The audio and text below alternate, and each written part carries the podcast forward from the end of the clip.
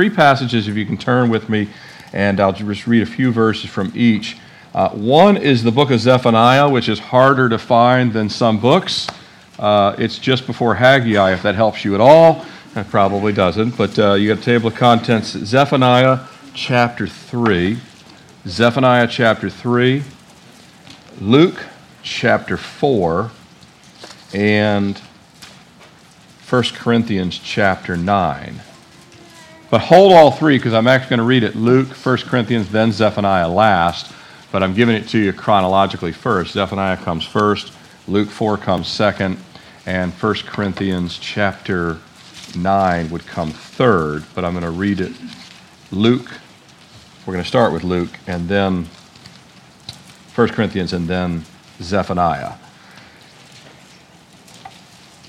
Luke chapter 4, verse 4.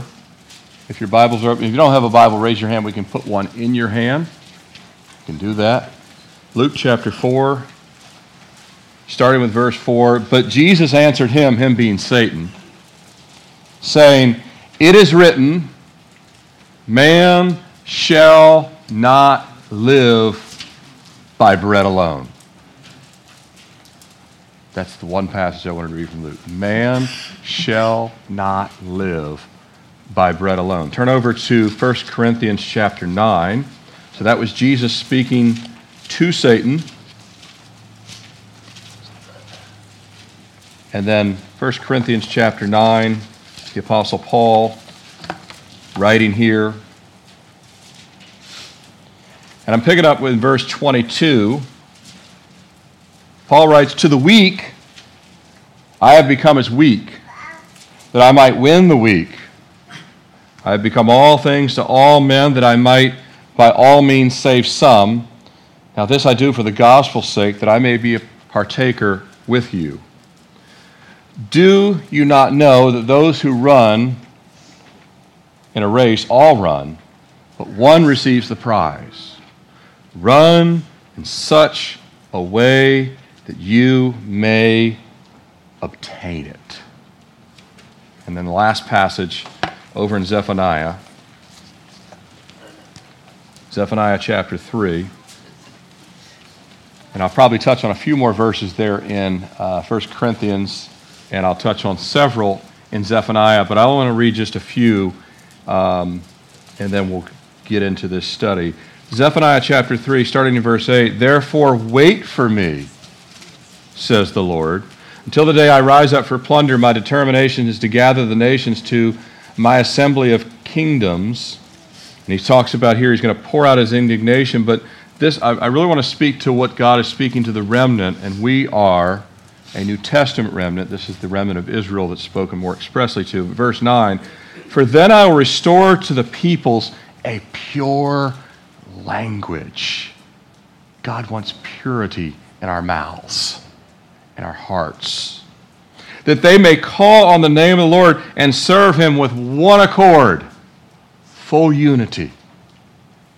For beyond the rivers of Ethiopia, my worshippers, this will be kind of the children of Israel being called back, but there's application we'll be looking at here as well. My worshippers, the daughters of my dispersed ones, shall bring my offering. Verse 12 I will leave in your midst a meek and humble people, and they shall trust in the name of the Lord.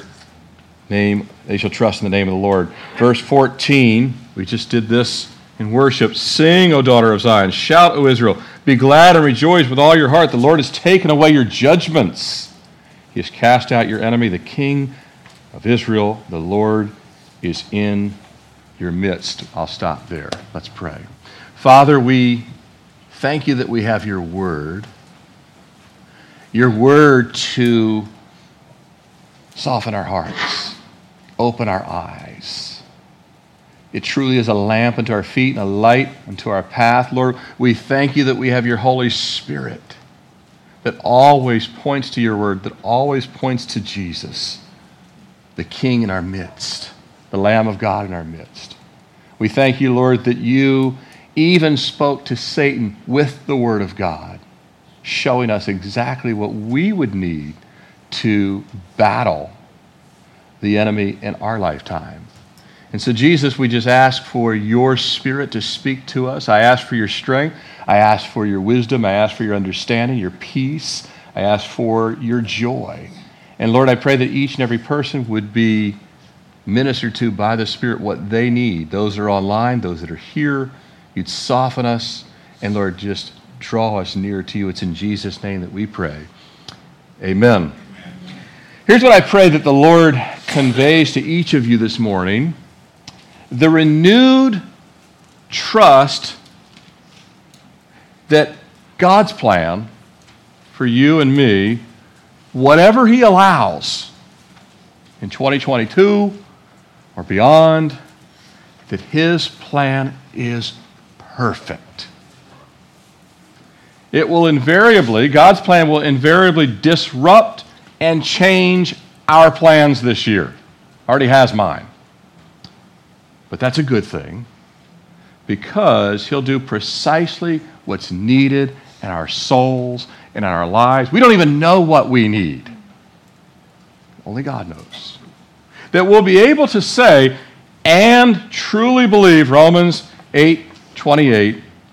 We know that all things, not something, not 33% of things, not 67% of things, all things work together for good to those who love God and those who are the called according to his purpose. That we'd really believe that verse. That we'll see past the temporary and look to God and what he's fulfilling in us by the work of the Spirit. You saw the title this morning if you're taking notes. Not our plan, his plan, and it's far better. His plan, God's plan, is not based on our calendar. It is not based on our calendar. It is not based on our preferences. It is not based on our schedule. It is not based on our New Year's resolutions. It's based on the person and the work of Jesus Christ and His will for each of us. God's plan is always, always, always to conform us to Jesus, to conform us to His Son. And it'll take time. Can I get an amen on that? It will take time to conform us to Jesus. But if we belong to Him, guess what? He'll make the time. He'll make the room in our lives. And the Lord will readjust and He will renew us many times this year alone. He will readjust and renew you many times this year. As many times you have to recharge your phone, that's how many times God's going to recharge you. That, that, that many times as we what? Follow him by faith. So, this unplanned message this morning, I had no plan to uh, share this message. It was actually birthed after Christmas in the last week and a half when I was out sick. My second New Year's in a row on the couch. It was uh, not my plan either year, by the plan and foreknowledge of God. Um, the three passages that we just read from, uh, the Lord had me reading those three passages and actually more in those areas on New Year's Day. I was on New Year's Day, Saturday, New Year's Day, reading in those three areas, and they are directional reminders of God's plan for us, His people, you individually. The message I had planned for last week, God's will for new beginnings, is now planned for next week and actually builds off this week. All that clear? Good. Um, the Lord is the one that, uh, that, that makes it so that it's His Word by His Spirit that says, This is what I want you to know. This is the pattern. This is the methodical steps. And so the Lord's like, This is the message. Put the other one next week. And so that's how it's going to be. So let's turn our attention back to Luke's gospel where Jesus, who is the Word, it's always funny when Jesus quotes things from the scriptures, him being the Word, but yet he also would quote from the Word, from the Old Testament, from the Tanakh. Remember, he says, It is written. Anything Jesus says becomes Scripture. And yet he still quoted Scripture because he's teaching us the power of the Word of God in our life. And so Jesus stands upon the Word, showing us that we're going to need the Word in many situations of our life. And I guarantee at some point in 2022, even this coming week, maybe even later today, you'll need the Word of God to guide you, to help you. So, the first thing I want to look at this morning, if you're taking notes, is His provision and His power. His provision, His power. Anything that mankind can give you will fade away. Anything. All the elements of this world are going to someday be melted. But not God's provision and not God's power. It is eternal, it is infinite. Understand the context of Jesus' words there in Luke 4 and his response. It's also recorded in Matthew's gospel. It is written, Man shall not live by bread alone. Understand the context. Jesus is where? He's in the desert. He's there without food. He's getting physically weaker by the day. He's under a full out assault from Satan. If you ever think you've been under a full out assault by Satan, Jesus really has. Full out assault. 40 days. Full out assault from Satan. Satan wants Jesus to yield to the circumstances. But Jesus didn't. Not an inch, not a centimeter. Brother and sister, our flesh is weak, very weak. The temporal limitations of our physical bodies and our minds gravitates to what we can see, what we can touch, what we can handle, what we can appreciate. Jesus is addressing more than food in this statement man shall not live by bread alone. He's addressing more than food. Do you agree with that? Yes. He's not only addressing food, it's inclusive of his need to eat, but it's a wider view than just something to eat. Satan tempted Jesus. And of course, Satan had zero, and I mean zero chance of success. No chance of success, he tempts him anyway. He has some chances of success with us right? And has been successful at times with us, right? But it's an insight into how Satan tempts us. Job, for example, before us, he went to God and said, If I tear up his life, I guarantee he'll curse you.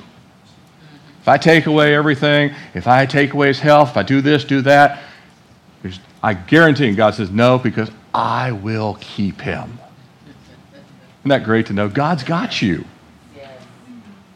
But Jesus told Peter the same thing. He said, Satan desires to sift you like wheat. He desires to really shake you up. And I love what Pastor Damian Kyle one, said one time. He said, Well, you told him no, right? You know, but no, that's not what God, Jesus said. He didn't say, and I told him not to bother you. I'm going to let him have a round or two with you. It was to see who and what Peter really believed in. Would Peter rely on himself? Would he rely on Jesus? Would he rely on the Word? Eventually come, came to his senses and realized he had been relying on himself. Everyone's going to deny you, but not me. And he learns to trust. Satan wants us, Satan wants you and I to trust in this world. He wants you to trust in this world. I don't know how anyone can trust what they see on the media anymore, but nevertheless, he wants you to trust what you hear, what you see in this world. He wants you to trust yourself, ourselves. He wants us to trust our employers. He wants to trust our paychecks. He wants us to trust in our health. He wants us to trust what we eat, what we don't eat, to trust in America's massive medical systems and solutions which grow by the day, to trust in someone else's opinion, to trust in our leaders, to trust in our experiences, to trust in our families, to trust in technology, to trust in our fears, which is really counterproductive. You name it. Satan says, trust in anything but Jesus. Trust all of it together outside of Christ and the Word of God. Anything but trust God. Anything.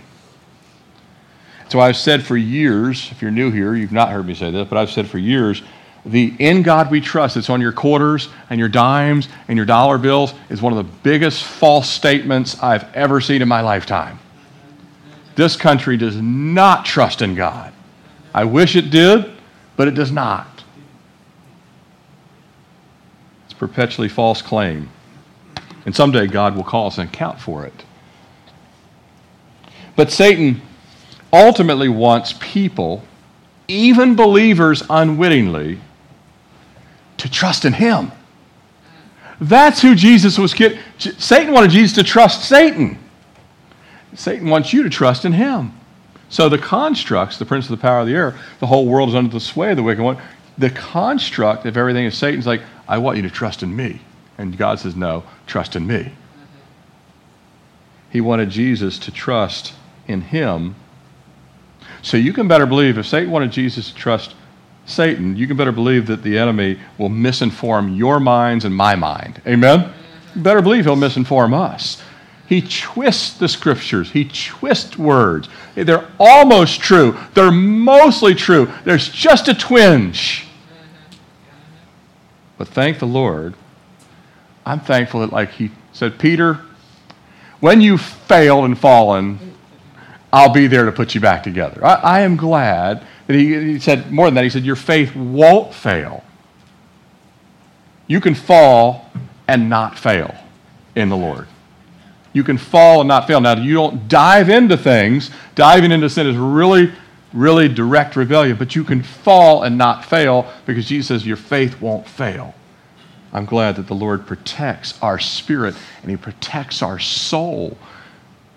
We are in the hand of the Lord. Now, we, we desire to be there or we should desire to be there. But he protects us from the enemy.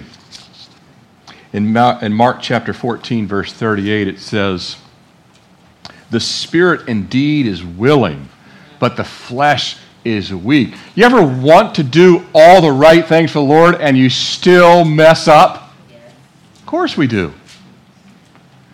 I've said it a thousand times. I'll say it a thousand more times. When you get to heaven, he will not say, Well done, good and perfect servant. Well done, good and faithful servant. And the only reason you're faithful is because God helps you be faithful. You couldn't even be faithful if it wasn't for the Holy Spirit in you. That's why you have to have the Holy Spirit. You don't have any, you're not, well, you hear this from the world. Most people are generally good. No, they are not generally good. They are all bad and need the goodness of God. Amen. We're not generally good we're generally bad.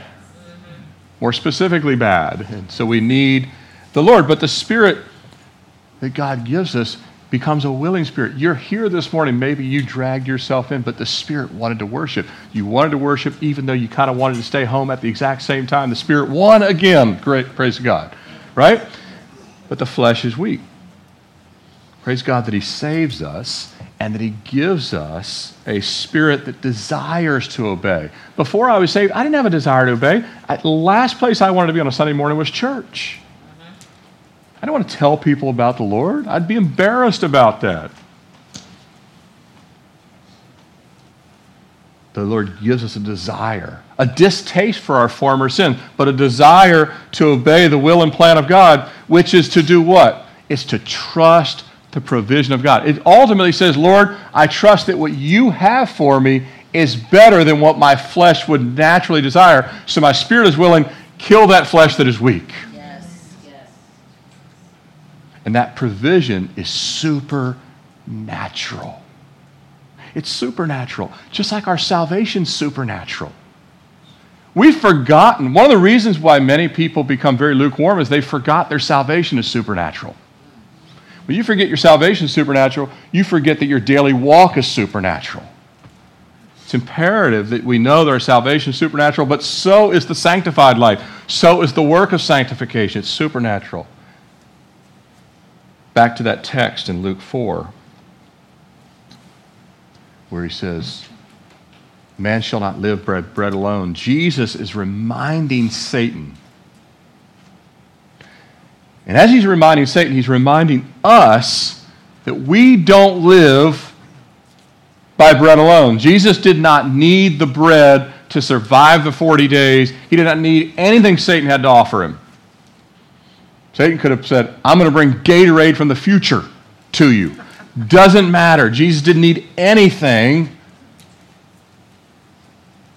But just as Jesus didn't need to live by bread alone, we don't live by bread alone. Even Ezekiel bread, which is kind of like the holy bread you can get in Publix. You know, it's not even just that.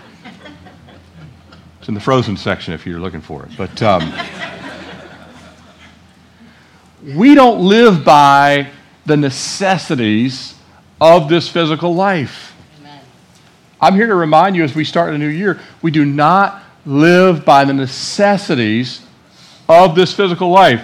If you are watching online and you cannot afford organic food, God has you. Amen. You're going to be okay. If you cannot say, I am a single mom and I don't make enough money to buy everything organic, God can override that. Amen. Amen. We got to stop believing that every little thing, I take vitamins and all that stuff, that is not what makes me survive this world. We don't live by the necessities of the physical life. We live by the grace and mercy of God. And it's His provision, and it's His invisible but unlimited power. Invisible power, but unlimited power that sustains and provides what we need, not what we think we need, but what we need. Because I don't even know half the time what I need. Only God knows what. He's the one that designed me. I think this past Wednesday, I thought I need to stay home and rest more. God says, No, you need to go pray. Felt way better. And I told the church that night, Wednesday night, I said, Pray for me. I have not been able to sleep. I've had this post COVID insomnia. I have slept great every night since Wednesday night. Because the Lord said, Go to the prayer meeting. That's what you need. Really? Yes. Point number two, if you're taking notes, his path and his pruning, his path and his pruning. Um, first of all, I'm praying for the many people that are truly, truly sick. And there's a lot of people that um, uh, we just lost a Calvary Chapel pastor on the West Coast. Uh, Ray Bentley uh, passed away, uh, and he died of COVID. Um, but there's many other people that are sick with lots of things. There's people in the hospital right now with heart disease. There's people in the hospital right now with dialysis. There's people in the hospital, you know, you name it. There's lots. We have, we have a, we're a very unhealthy country for having medical facilities everywhere and more vitamins than the world has ever seen. And more medicine the world has ever seen. Yet we're generally unhealthy. And I'm praying for many. We've been anointing with oil on Wednesday nights well before the pandemic. We started that like three or four years ago. It had nothing to do with COVID. We've been anointing with people because we have some of you in this room still have chronic things. I'd love to see God heal you. And I hope you would use it for His glory. We have a lot of people that are in hospitals right now and sick. But uh, when I got sick last week, again, it was, I don't know, it's going to be bad, good, medium, in between. I didn't know. But even though I knew that there were people and know there are people in far worse conditions than I was feeling last week, way bigger dilemmas than I was in. I still wanted to worry about it. I still wanted to whine about it. I still wanted to work through it and figure it out. By the way, I know at least three other pastors last week that were out, and one of them was out the exact same time as me last year and was out the exact same time this year. Uh, that just is a bullseye, folks. That's all that is. It just comes with the territory. But I'm thinking, Lord, Lord, how am I here again? I was supposed to be, I, I had all planned out. I had the whole month of January, and why am I on the couch watching Zach?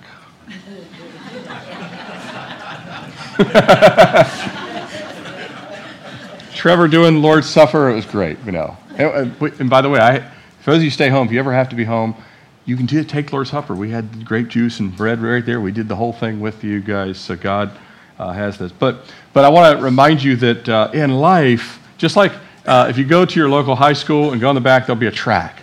And tracks are in circular motions. And God will have you rerun some laps the same direction, the same time, sometimes multiple times in your lifetime. He'll have us retrace steps and what's missing on our personal path to sanctification because God's working each person individually. He's conforming us. And this happens with many things in our lifetime illnesses, obstacles, financial situations some of you may be in right now, unsolvable family problems, all these things. God will work us through these things. But the Lord, as is always the case, uh, for me last week, just simply wanted me to come under his wings and under his counsel. Just come under my wings, under my counsel. You don't have to figure anything out. Just come under my wings and under my counsel. And I asked the Lord last week, and I, um, this is a question some of you I've posed to some of you who've gone through things, um, and they could be small problems, medium size, really big ones, just lost my job type problems. I mean, I've asked some of you before, and I have to not just ask people to ask it, I have to ask the Lord myself, Lord, what do you want me to learn in this? What is it that you want me to learn in this? Sometime this year, I hope that God reminds you that you hit, you're hit with something. It could be just an annoyance, or it could be way bigger than that. And you say, Lord, what is it you want me to learn through this? Amen. One of Jesus' names was Rabbi, which is teacher. He's always teaching us something. We have to remain teachable. What is it you want me to learn? The word tells us that Jesus, he was acquainted with grief. He was acquainted with sorrow. Think discouragement. At times you can be discouraged. Turn back with me to um, 1 Corinthians for just a second. Uh, 1 Corinthians 9, where we read. I want to reread that text for a second. What Paul writes here in verse 22 To the weak I became weak, that I might become weak. Not many people say, you know what I want to get in 2022 is weaker. I haven't seen a single commercial from GNC or American Family or any of them saying, we're going to help you get weaker this year. But Paul says, To the weak I became weak that I might win the weak. I've become all things. You have to sometimes get down on the level of other people to feel, ah, oh, I forgot what it was like to some people have, you've been so long, you've had all your needs met, you forgot what it would be like to be some struggling just out of college, bear, eating ramen noodles person. Right? Paul said, I don't ever want to lose touch with where people really are at. The weak I became weak that I, and I know it's not just that, I, there's many other nuances to what he's saying here, that I might, by all means save some. Now, I do this for the gospel's sake. Paul's like, I'm pouring out my life as a drink offering for others. And he goes on to say, Do you not know that those who run in a race all run, but one receives the prize? Run in such a way to obtain it. And he actually says, verse 27, But I discipline my body and bring it into subjection. When I preach to others that I myself should not become disqualified. It, he said, like, Lord, you're going to have to break me down, make me weaker for your plans, your purposes. Personally, um, I have grown over the years. Uh, I would say, I would say in the last 10 to 12 years, I have grown exponentially in my life, and God could verify this. He's the only one that could verify. My wife could verify it too. I've grown exponentially in empathy for people who are sick or have chronic illnesses or have severe limitations or have special needs, you name it. Just kind of the whole gamut of those type of things. Uh, I used to, when I was unsaved, I did not have sympathy for anybody for anything. I was like, toughen up and do it. You know, I, did, but the longer I've been saved, the more God's humbled me many times, which is necessary, the more I have a great empathy for people that are truly, and you just want to come alongside and do what you can to help bear their, their burdens. And, you know, the last couple of years, because of COVID and everything, a lot of people have gotten sick. More than I've seen. I did more funerals last year than any year in my entire ministry last year. And I, I hope that's not the case this year. Uh, but None of us are trying to get sick. And I'm talking as the online as well. This is a contemporary topic because we live in this current state of the world. None of us are trying to get sick. We're all trying not to get sick. But in life, guess what? We sometimes will get sick. Daniel, great man of God, he said he fainted and was sick for many days. Um, Paul's dear friend Epaphroditus, Paul was spared of him dying. He was sick un, even unto death, but then he made a full recovery. Most of our sickness, we make a full recovery. Not all, most. A little list I put together. Uh, so I'm like, Lord, you, when I ask Lord, what do you want me to learn? These kind of things. Uh, it is, am I doing something wrong or am I doing something right? Or somewhere in the middle, right? You know, so, and, and really, uh, God will kind of teach, kind of show us each little area, a little list I put together. So, well, if I'm going to be sick for a few days and, and kind of laid out, and what do you want me to learn through? And this is a little list I put together. Maybe this is encouragement to somebody who's home right now, sick, and you're just discouraged about being sick. I want you to know that it's not, there are sometimes, God, we're sick out of the chastening of the Lord. That can happen. And sometimes, like in Daniel's case, you were sick because Satan wanted to kind of, or Job's case, Satan wants to mess with you, right? But in either case, the same thing is true. Look, Lord, uh, here's 10 things Lord gave me. Uh, lots of unimportant distractions are removed. By the way, nobody, and I have not seen a single healthcare company. I haven't seen a single politician. I haven't seen a single business in America say that there's a benefit from getting sick. God would say, if I let Daniel get sick, if I let Epaphroditus get sick, if I let Job get sick, I might let you get sick. Not because I disliked Job, Epaphroditus, and Daniel, but because I needed to work something in them. And so here's just that list uh, number one, lots of unimportant distractions removed. Number two, time to genuinely rest and not feel guilty about it. That's pretty good, right? Yes. More time to pray and seek the heart and will of God. More time to meditate on the Word of God. Time and quietness to hear from the Lord. Increase compassion for those who are really sick, those with chronic conditions, severe limitations, and the persecuted and oppressed. You start thinking, wow, uh, what's it like if you have malaria and you're laying in a jail in North Korea and no one to give you medicine? Nobody cares. What would that be like?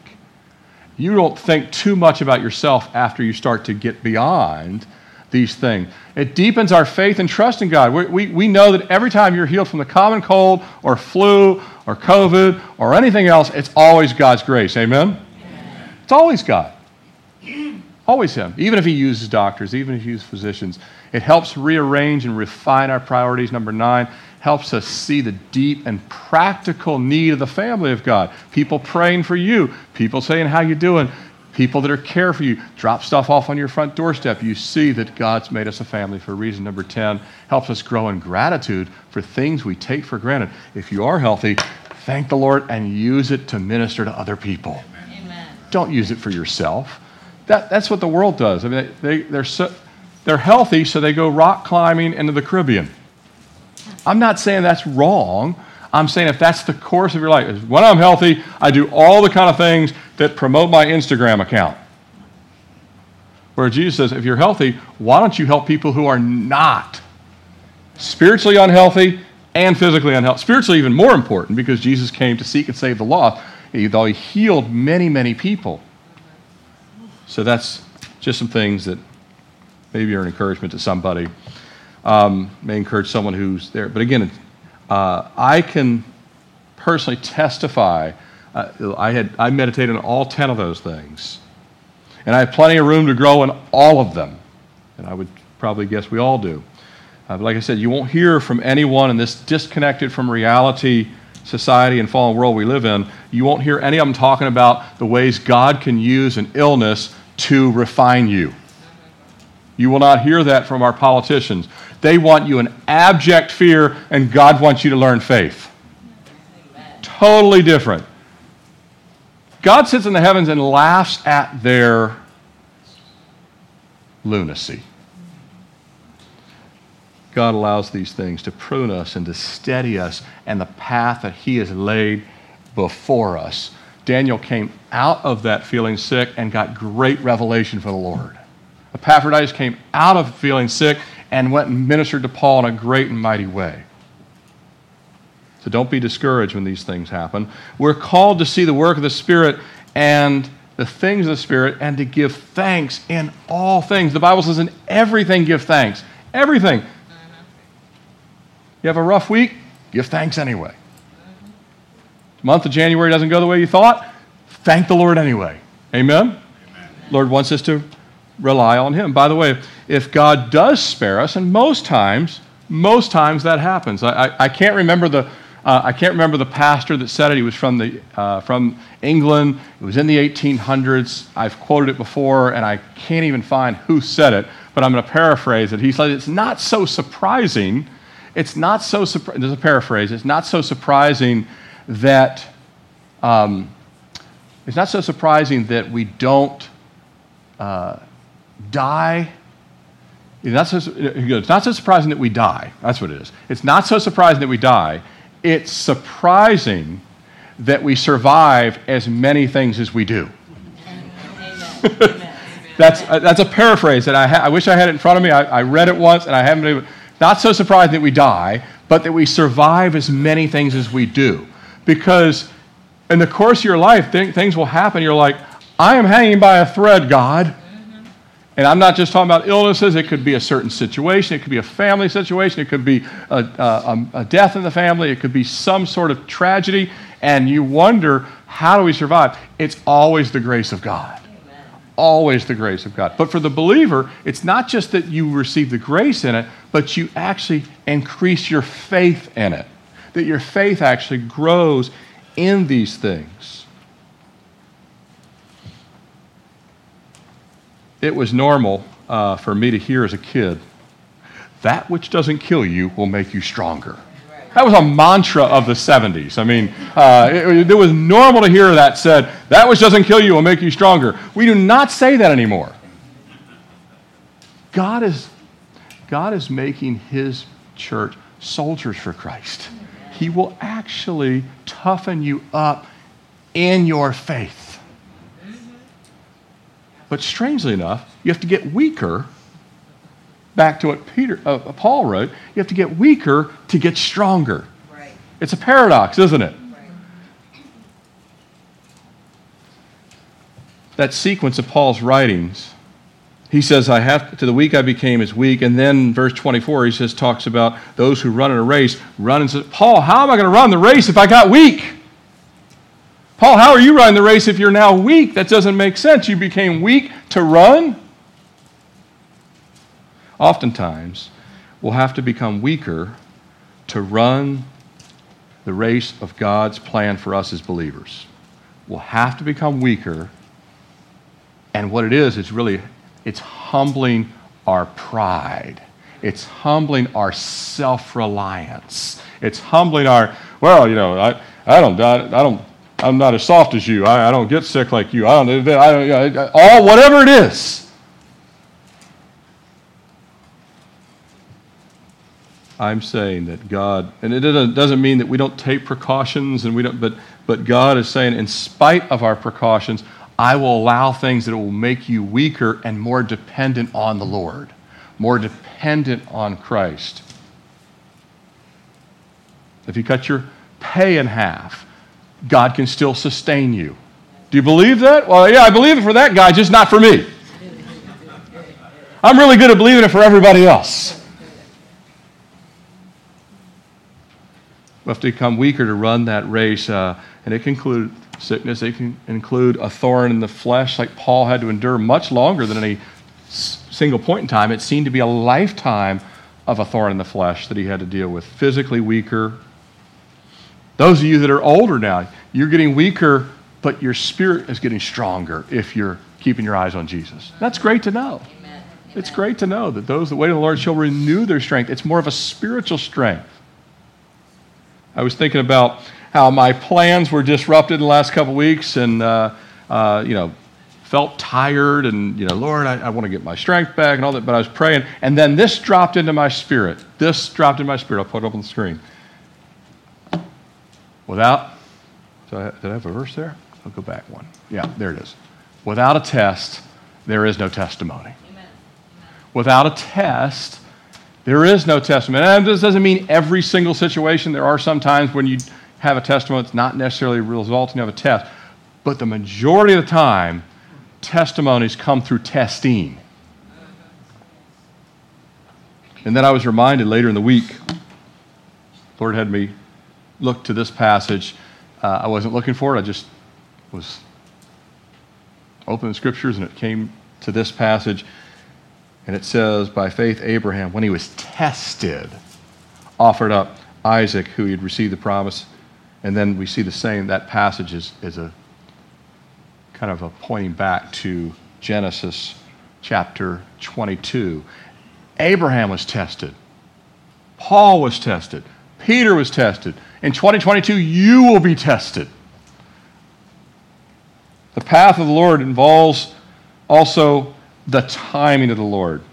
I told you God will kind of uh, disrupt our calendar, disrupt our schedules of time. If you were to ask Moses right after they crossed the Red Sea, if you were to uh, live report, Moses, you've just crossed the Red Sea, when do you think, in your expert opinion, given that you are 80 years old, you've got a lot of life experience, you just defeated Pharaoh by the help of the Lord, just got through the Red Sea, Moses, live report, when do you think you'll get to the promised land? Moses probably said, I, I can imagine a few weeks. God's wanting me to tell you it's going to be 40 years. I mean, I don't think Moses thought it was going to be 40 years. It was a shocker to him. The timing of the Lord is always in God's hands. If there's something you're trying to like get it birthed yesterday, stop it. Amen. All of us, myself included.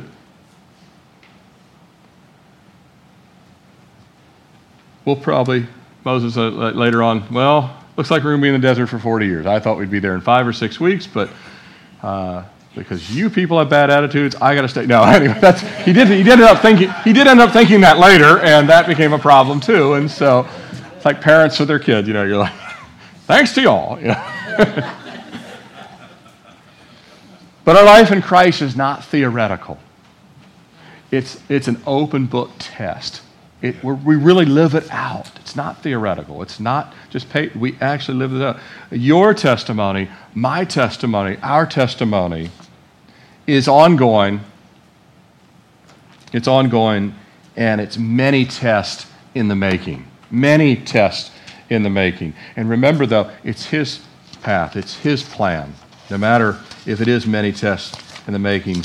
Last thing we want to look at this morning, I hope this last one really encourages you as we come to a close here. Um, it's back in Zephaniah, so just have that passage in Zephaniah handy. Um, look back at the text in Zephaniah chapter 3, uh, and I'll just highlight a few of these passages. I, I, I, underlined and highlighted a bunch of them on January 1st. Uh, number eight, uh, on verse 8 says, Therefore wait for me, says the Lord. That alone is a great admonition, right? Therefore wait for me says the Lord. Verse 9, for then I will restore the peoples a pure language. You know, you and I want to have a pure language. We want to have a pure heart. We want to have purity come. But God is the one that restores that. He's the one that births that in us.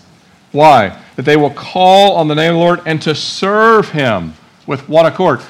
Do you want to serve God? The spirit should be willing. You should desire to serve God. Lord, I want to serve you. I don't want to serve my flesh. I don't want to serve myself. I don't want to serve this world. I don't want to serve Satan. I want to serve you. From beyond the rivers of Ethiopia, my worshipers, my offering. Lord, I want to I want to be your worshiper. I want to be an offering to you.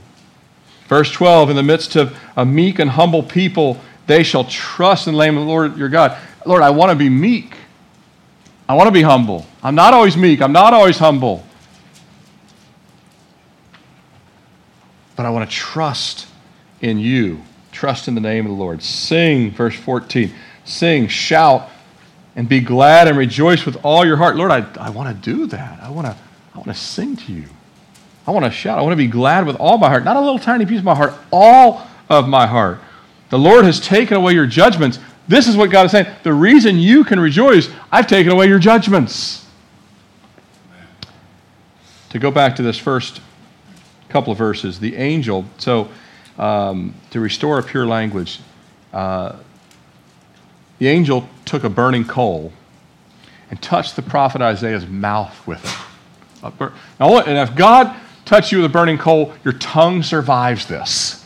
If you do it with a burning coal, your tongue will not survive it, right? But if God does it, that's the awesome thing about God. God can take a literal burning coal and place it, and your lip doesn't burn. The only thing that burns away was the sin. And his lips were clean when they were touched by that burning coal, because prior to that, his lips were unclean because he said he lived in a people of unclean lips. That's our country. We lie a lot in this country. There's much immorality. We have a lot of uncleanness on the tongues and on the minds, and God is the one that can purify that. Same as was then, same as today. But also, Isaiah, he wanted to be clean. And brother and sister, and those of you online, do you want to be clean? God knows your real heart. You can't play games with and say, I really want to be clean. No, I don't. God knows when we mean business. I want to have a clean mouth. I want to have a clean heart. I want to have a clean uh, spirit. And only God could cleanse what he knew Isaiah desired. Isaiah's like, I'm not this. Paul's like, nothing good in me dwells. And God's like, I will fix that problem for you.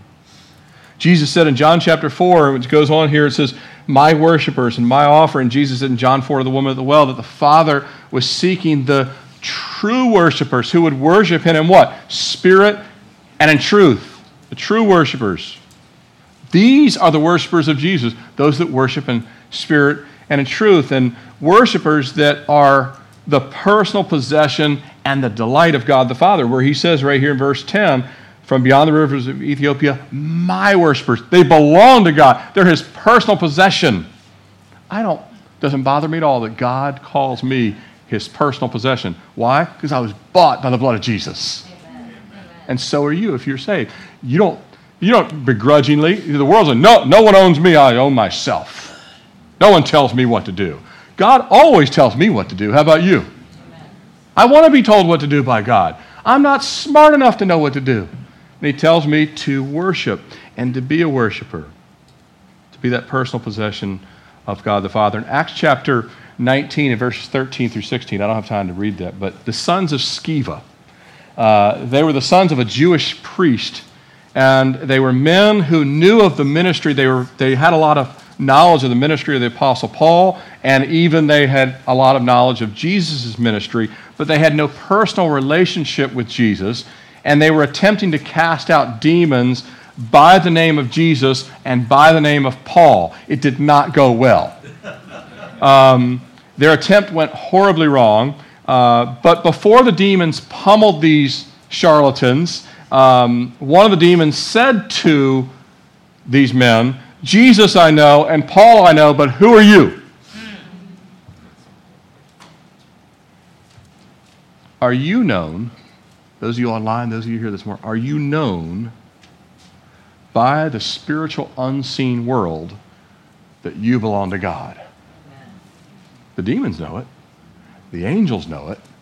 Are you known by the people around you at your workplace, in your family? Are you known as a worshiper of God? Or they would say, I had no idea you're a Christian. You live worse than I do. Most importantly, are you known by Jesus as a worshiper of God? The thing that will happen at the end of the age, Jesus will say either, Depart from me, I never knew you, or welcome. Right? Does he know you as a worshiper of God? God's plan is to totally transform us, it is to completely deliver us, it is to cleanse us, and even to bless us. I don't preach a prosperity gospel, I never will. But God does want to prosper us and to bless us for His glory. Again, if He, if he makes you healthy, it's not to feed your Instagram feed, it's to feed people. Amen.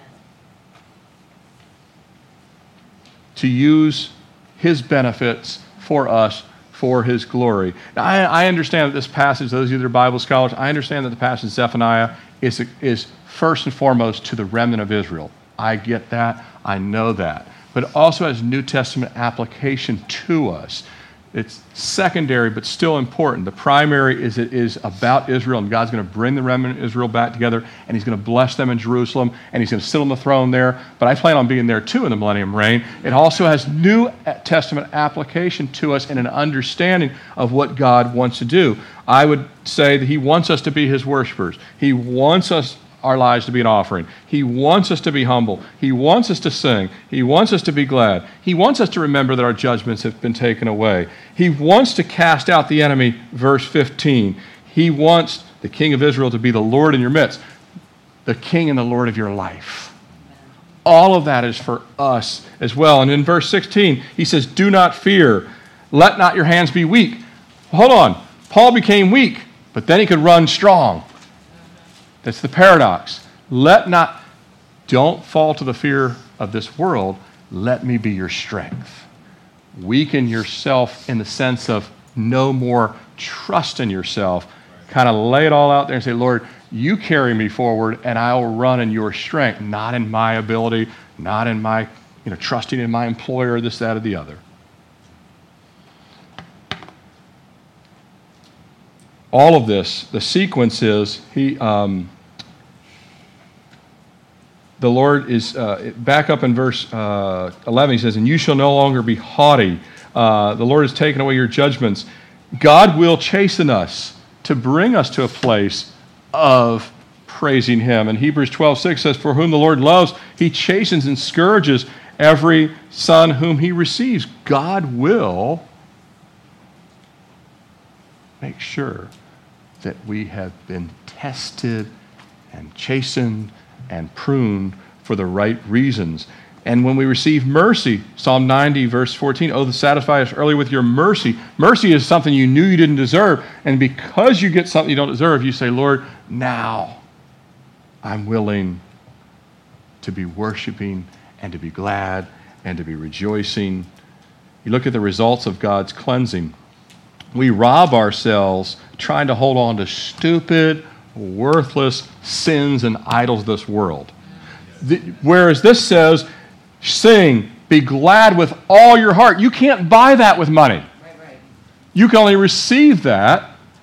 So God's like, why are you trying to hold on to things that can't actually give you this kind of joy, Amen. this kind of rejoicing, this kind of gladness?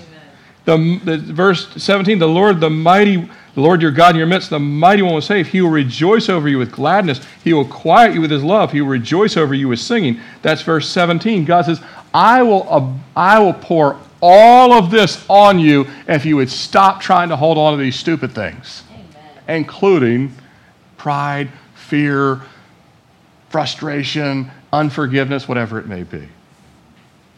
F.B. Meyer said, how often God takes away our consolations that we may only love Him for Himself and reveals our sinfulness that we may better appreciate the completeness of our salvation. God's like, I want you to see you're just like Peter. You would deny me, but because you have this desire to be whole, I'll heal you, I'll cleanse you, and then, and only then, you'll see the completeness of the salvation and that joy comes. It is the plan of God to turn us from our sins, to turn us from ourselves, to humble us for our own good, to bring us through the valleys, to bring us through the difficulties, and to come to see that the treasure is the presence of Jesus in our midst, the King in our midst. Within the plan of God, if you just keep this thought in mind throughout the year, within the plan of God, help, you need to know this. Within the plan of God, the journey is the destination. The journey is the destination. You're saying, well, if I can get to this in 2025, no, no, no. Right now, the journey is the destination. What God is doing in you, what He's allowing in your life, what He's putting you through, allowing, is to bring you forth His goal for today, and then tomorrow is for tomorrow, and the next day is, that's why the word is a lamp under your feet. It's not 80 miles in front of you or us. The journey is the destination, specifically as we're learning to love and worship and trust Jesus more and more. Brother and sister, God will never change, ever. God will never change, but He'll change us and our plans again and again and again. Amen? Amen. Let's close in prayer as the worship team comes up. Father, we just thank you that you never fail and your plans are perfect. And Lord, that you are doing a work in us if we would simply yield to it that will bring forth your rejoicing over us, your gladness, rejoicing, and just a joy in our life. And Lord, I pray that for those that are here this morning, Lord, that you would speak to each heart. And if there's anything we're holding on to, Lord, we just let it go that we may receive from you the great provider of not just healing and health for our body, but Lord, for our minds, for our soul. And so, Lord, I just pray that you would minister to your people as only you can. We are your people because you've purchased us with your own blood, and we thank you for it. In Jesus' name, amen.